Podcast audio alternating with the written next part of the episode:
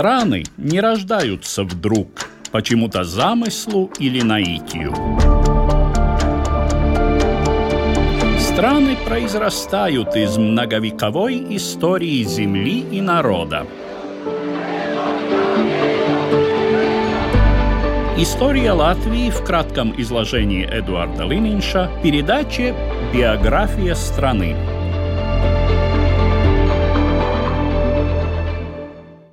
Добрый день, уважаемые слушатели! После окончания Ливонской войны в 1583 году все латышские земли оказались так или иначе подчинены польско-литовскому государству или Жечпосполите. Территория современных Видземе и Латгале том числе Рига, были объединены в так называемое Задвинское герцогство, фактически являвшиеся провинцией Жечпосполиты, на бывших орденских землях южнее Даугавы было образовано герцогство Курляндии и Семигалии, вассальное государство польско-литовской короны. Еще некоторое время оставалась неясной судьба земель бывшего епископства Курляндского, право на которые приобрела датская корона. Брат датского короля Фридриха II, принц Магнус, которому были переданы эти земли, признал себя вассалом короля Жечпосполитой Стефана Батория. Однако после смерти Магнуса в 1583 году наместник короля короля в Ливонии Ежий Радзивилл приказал присоединить земли епископства к владениям короны. Желание местной знати сохранить статус вассального государства было подавлено силой в ходе так называемой войны за пилтенское наследство по названию главного города бывшего епископства Пилтене – в 1617 году Пилтенский округ стал автономным владением польско-литовской короны.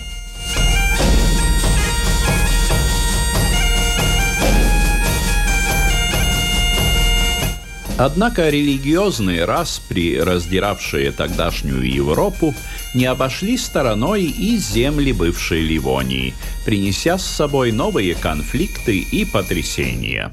Уже в 1584 году в Риге вспыхнуло восстание, получившее название календарных волнений. Причиной было нежелание горожан-протестантов принять новый григорианский календарь, провозглашенный папой Григорием XIII и введенный в католических странах Европы. Реформа календаря, логичная и необходимая, тем не менее была встречена с неприязнью протестантскими странами и общинами, в том числе и рижанами. Восстание длилось целых пять лет и было обращено не только против попыток рекатализации города, но и против засилия городской верхушки, патрициата, над основной массой бюргеров. В результате был достигнут компромисс между горожанами и короною, Рига сохранила независимость в делах вероисповедания, в том числе и право жить по старому юлианскому календарю.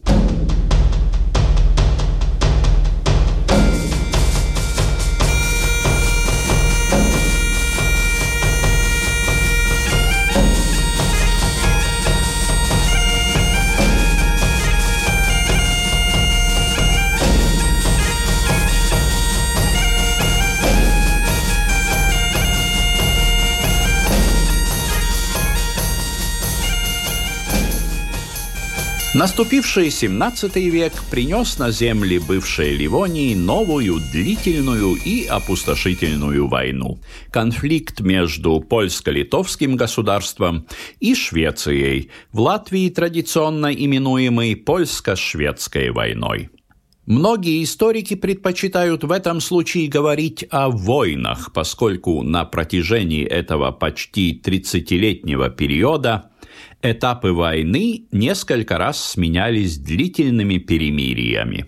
Первопричиной конфликта была неудачная попытка короля Сигизмунда III из династии Ваза удержаться на троне двух соседних держав – Швеции и Жечь Посполиты.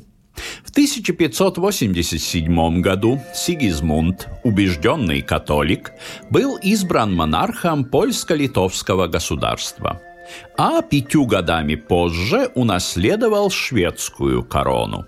Однако протестантская Швеция не пожелала принять короля-католика, вспыхнуло восстание под предводительством дяди короля, герцога Седерманландского Карла, и в 1599 году Риксдаг лишил Сигизмунда шведской короны.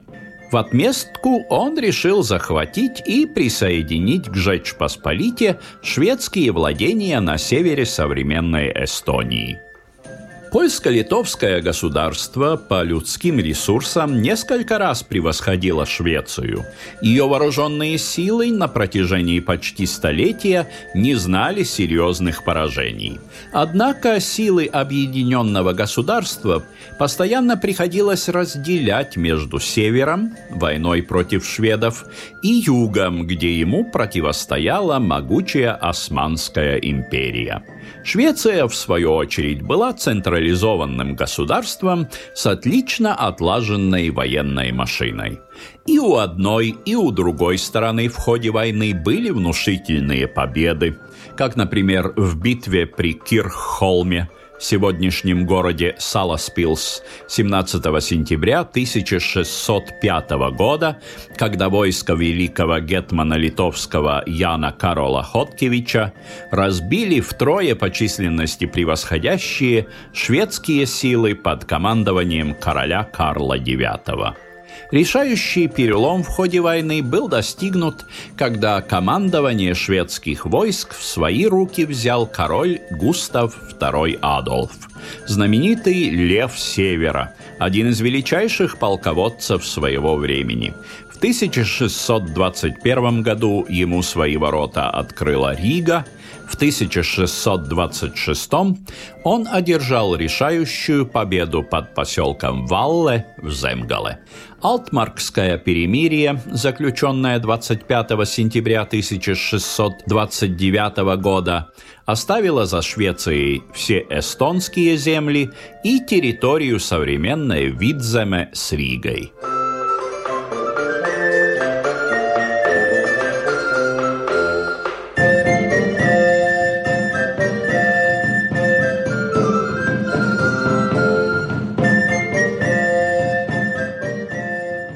Этот передел земель современной Латвии между польско-литовским государством и Швецией обозначил во многом различный путь дальнейшего развития латышских земель на правом берегу Даугавы. Впредь граница, пролегавшая в районе рек Айвексте и Педедзе, отделяла два культурных пространства – протестантизма и католицизма – это стало основой образования двух в культурном отношении своеобразных исторических территорий – Видземе и Латгале. О ситуации в шведской Видземе мы подробнее поговорим в одной из наших следующих передач. А сегодня немного прикоснемся к судьбе Латгале, тогда именуемой Польской Ливонией или Инфлянским воеводством.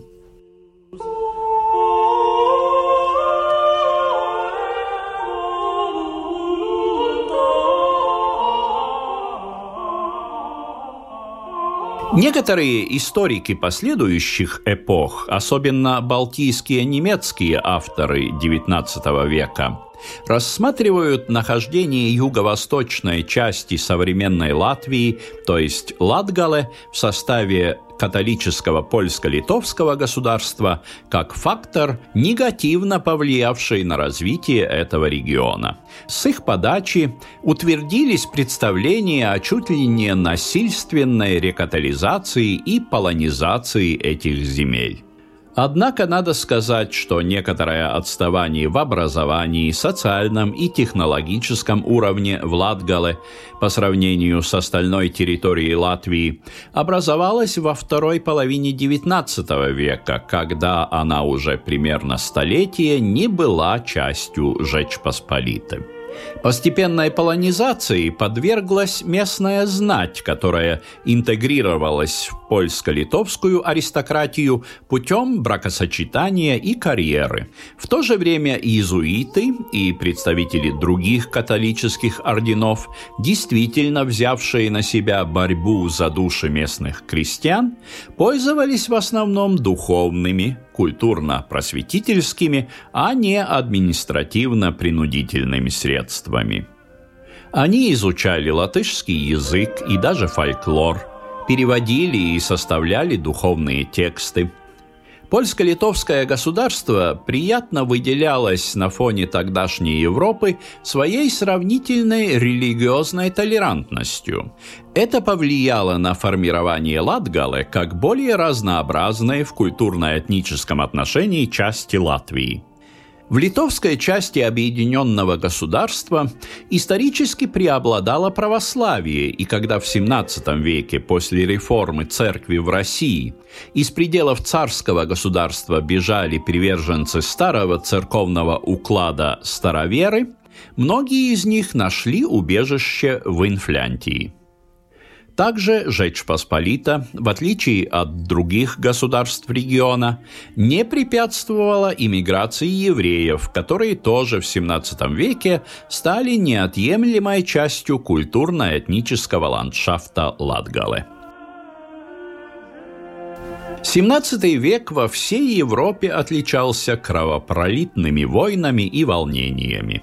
В этом отношении латышские земли, как мы видим, не стали исключением. Однако новое время, сменившее средневековье, принесло предкам современных латышей не только тревоги и лишения, но и новые пути развития, в том числе к формированию будущей латышской нации. Прежде всего здесь следует отметить рождение латышской письменности и печатного слова. В Германии найден протокол, составленный деканом Домского собора города Либека, в котором говорится, что 8 ноября 1525 года католическими властями города был обнаружен бут, нагруженный лютеранскими книгами, в том числе текстами месс, на простом ливонском, латышском и эстонском языке. Естественно, это с точки зрения католиков идеологическая контрабанда была изъята и придана огню.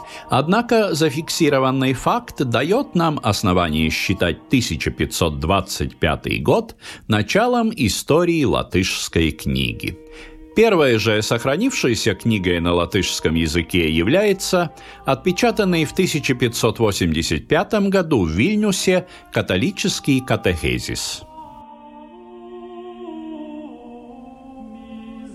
Как мы видим, начало латышской литературы теснейшим образом связано с процессами соперничества за умы и души латышских крестьян между католической и протестантской верой – Соответственно, основоположниками латышской письменности и литературного языка являлись лица духовные – уже упомянутые иезуиты и другие католические священники в Латгале и лютеранские пасторы на остальной территории современной Латвии – Правда, созданные ими тексты изначально предназначались не для латышского читателя, а для их коллег, служителей церкви, пытавшихся говорить с паствой на понятном ей языке.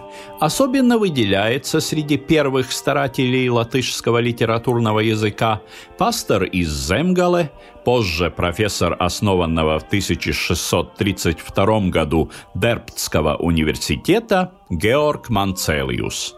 Ему принадлежит не только сборник внушительных проповедей на латышском, впервые вышедший в свет в 1654, а в последний раз переизданный в 1823 году, но и первый латышско-немецкий словарь напечатанный в 1638 году. Биография страны История Латвии в кратком изложении Эдуарда Лининша по субботам в 15.05.